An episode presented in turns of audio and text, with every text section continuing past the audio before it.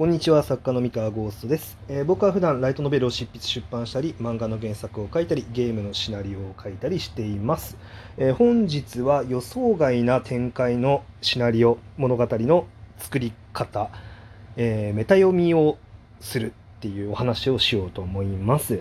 えっとですね、えーあんまりねあのこういう作劇の方法っていうのをなんかえっと紹介するのはまあどうかなと思いつつではあるんですけれどもただ今回の話はぶっちゃけ話しても全く問題のないことだなって思ってるのであちょっとお話ししようかなと思っています。というかこれはねもし読者の方で聞いてる人がいたらもう挑戦状だというふうにまあ受け取っていただければとと思っているんですけれども えっ、とですねえっとまあ昨今やっぱりそのミステリーの人気作っていうのが出てくるハードルが非常に高くなっていると思うんですよね。えっとまあ要はその意外な展開予想外な展開っていうものって今ってもう SNS とかを通じて、まあ、すぐネタバレがやっぱり蔓延しちゃったりとかである程度その物語の数その供給量がも多いのでえーっとですね予想外な展開ってていう風にえーっと受け手が感じる、うん、そのハードルが非常に高くなってると思うんですよね。うん、あのやっぱりその物語ってあの触れれば触れるほど慣れてくるというかその傾向って分かってくるじゃないですか。あの例えばその映画を1本しか見たことない人はあのねどんな展開が次に来るのかってなかなか予想できないですけれどもあの100本とか見るとですねあの大体次に何が起こるか分かるんですよね。そうなんですよ。あの大体次に何が来るかっていうのが予想できるんですよ。あのまあ、細かいねあのシーンまでが予想できなかったとしてもあのふんわりこんなことが起こるだろうなみたいな、まあ、例えばここできっとこの恋人死ぬんだろうなとか、うん、あの今すごい今まで活躍しなかったこのサブキャラが途端にかっこいいこと言い始めたけどこいつそろそろ死ぬんじゃないかみたいな、うん、だからそういうのがね、あの作品触れ慣れてくるとですねあの、まあ、だんだん分かるようになっていくんですよね。うん、で正直、まあ、物語の究極目標って、えーっと予想外な展開を作ることじゃないので あのそれはねあくまでねあのおお驚いた予想外だっていうあの反応もえーっとまあ面白さの一個だよねっていうぐらいでまあ別に予想外の展開がなくてもあの感動ってできるものなのでそうそう。あそうなんですよね。なんか面白さの本質ってその物語の先を読めないことが本質ではないので、うん、あの先が読めないから面白いわけではないっていうあもちろんその先がねもう全部あの予想通りだあの全部予定調和だだとまあそれはそれで見る気なくすんですけどあのまあとはいえじゃあ例えばなんか1個諦めなきゃいけないとしたら何っていう時にまあ、あの予想外な展開っていうのはもしかしたら諦めてもいいかもしれないですね。その予想外じゃなくても感動することってできるのであの分かってたけど泣いたみたいな、うん、ことってありえるんでまあなのでまあそういう意味ではその面白さの本質になるかどうかちょっと分かんないんですけど、はい、あの予想外な展開っていうのは。そうまあ、ただね、えーとまあ、とはいえそのミステリーとかはやっぱり予想外であった方があの面白さの本質により近いのであのいいじゃないですか。でなんで、まあ、その作る時にはこう予想外な展開を作りたいなって思って作る時も、まあ、やっぱあるわけですよ。うん、でえーっとですねこれの作り方なんですけれどえーっとまあ難しいのがねあの、まあ、さっき言ったように見慣れてる人っていうのは大体わかるんですよ。あのちゃんと丁寧に布石を打つとあの大体わかる。で、えーっと、で、布石を打たないで意外な展開やると、それって突拍子もないだけの、あの意外性になっちゃって、まあ、その面白さが損なわれる可能性が高いんですよね。で、あのじゃあ、どのあたりがま心地いいのかっていうのって、実は人によって違うというか、まあ、そのよ先の展開を予想できるかどうかって、やっぱり見てる人によって違うんですよ。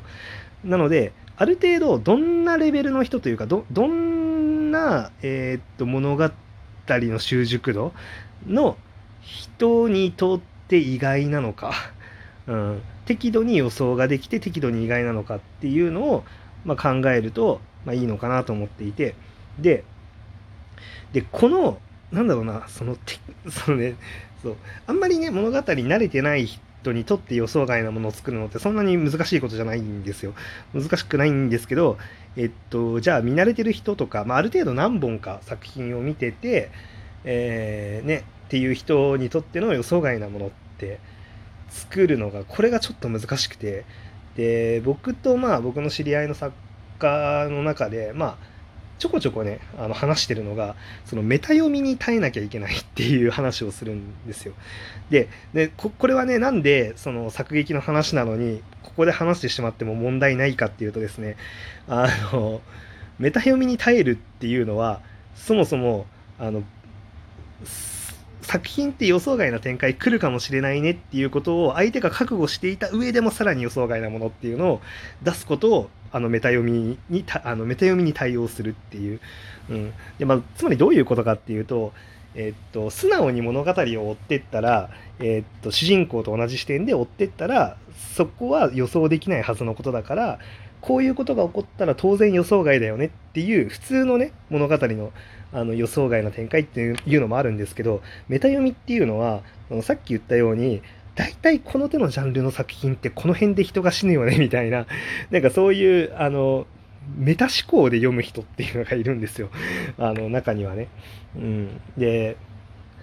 で今の時代やっぱりコンテンツが溢れてるのであのこのメタ思考を若干意識するぐらいじゃないとなんだろうなあそうきたかって言われるような展開ってなかなか作れないんですよね。あのやっぱり皆さんその物語見慣れてるのであのやっぱりこんなにねそのテレビテレビというか、まあ、はい、うんとネットフリックスとか見ればあの無料でいくらでも映画見れますし、えーとまあ、YouTube で、ね、コンテンツたくさん配信されてますしで漫画もねあの漫画アプリであのいろんな漫画をね読みまくれますしまあ皆さんの触れてるその物語の量がものすごく多いので、えー、結構やっぱりその物語の展開とか方向性に対しての知見ってすごい溜まってるだろうなって思っててですね。でそうなるとその予想外って思ってもらうためにはある程度こうなるだろうなっていういう風な予想をしてくるだろうなっていうことを考えて物語を構築しないとなかなか予想外な展開は作れないっていう、うん、のがあります。でこれがそのまあメタ読みメタ読みに対応するっていう、うん、感じのまあ話でございます。でまあそれが大事あの予想外な展開を作るには大事なんですよって話をしつつもですねじゃあ自分が私がねあの僕僕がねあの100%あのそれできてるかっていうと、まあ、多分できてないです。あの全員にとって予想外なものっていうのは多分作れていない、うん、ものすごく勘のいい人にとってはまあ先が読めるっていうものにきっとなってはいると思います、はい、なんですけどまあある程度の習熟あのなんだろう物語への慣れの人にとっては多分あの予想外な展開っていうのは作れているんじゃないかなっていう。まあ、だからある程度のメタ読みはその達成してるかなっていう気がしています。多分ですけどね、うん。まあ、感想の反応とかを見てる限りって感じですけど、うん、で多分これ以上、えー、意外なことっていうのをやろうとすると多分尻滅裂なちょっと物語になっちゃうんじゃないかなっていう気がしていますね。うん、でなのでまあこれをもし聞いててその予想外な展開を、まあ、作ろうとしてるけどちょっとうまく構築できないっていうあのプロの作家さんだったり、えー、っと作家志望の方がいたら、まあ、このなんかメタ読みに耐えるっていうことを意識してくれればあの多少あの予想外の展開が作りやすくなるんじゃないかなって思ってます。で、えー、これを聞いてる、えーと、読者の方ですね。なるほど。メタ読みをして、あの作ってきてるんだなっていう、まあ、ことをまあ思ってねこうガッと身構えてるかもしれないんですけど大丈夫ですあのこのメタ読みに耐えるというのは身構えられてることを前提に考えるあの話になりますので、まあ、いわゆる読者と、まあ、作者の読み合いですねはいあのあのあれですねポーカーだったりとかじゃんけんだったりスマブラだったりみたいな感じなんですけど はい。あの、読み合いのゲームになりますので、そこは。うん。あの、安心して読んできてください まあ、言うてもそこまで全力でね、その、なんか読みに、うん、先読みをしようとしてくる人に対してまでは書いてないので、あの、本当に全力で先読みを、まあ、されてしまうと困っちゃうかもしれないですけどね。はい。まあ、とにかくその今の時代やっぱりねみんなたくさん本読んで本読んだりとか、まあ、漫画読んだりとか映画見たりとかしてるので、まあ、予想外の展開を作るっていうのはとても難しいことなんですっていう、うん、話ですね。で、えー、それをやるためには通常通りのその裏を書くぐらいだと、まあ、多分あの予想外っていうふうにはならないんだろうなっていう話でございました。はい。えー、っとですね、まあそんな感じですかね。はい。まあ、これはね、なんだろう、うーん、そう、あんまりね、なんか創作論というよりかは、なんかそういうの楽しいよねっていう 感じで話してます。はい。あの、なんだろうな。その、まあ一応、こうやってね、あの、本気で作ってるんですよっていう、あれですね、話です。はい。うんまあでも本当にその意外だからって心地よくないいや要はその別に意外なのが面白いわけじゃないからその面白いを逸脱してまで意外なものっていうのは作ろうとしてないからそこが難しいんですよ。意外なだけのものだったら本当に作りやすいんですけどあの面白さ担保しながらそれでいて予想外っていうところの範囲が本当に難しいっていう話です。はい。あのなので、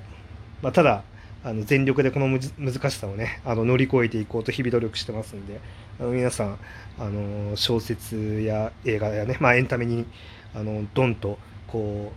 う、ね、ぶつかってきてください。以上です。おやすみなさい。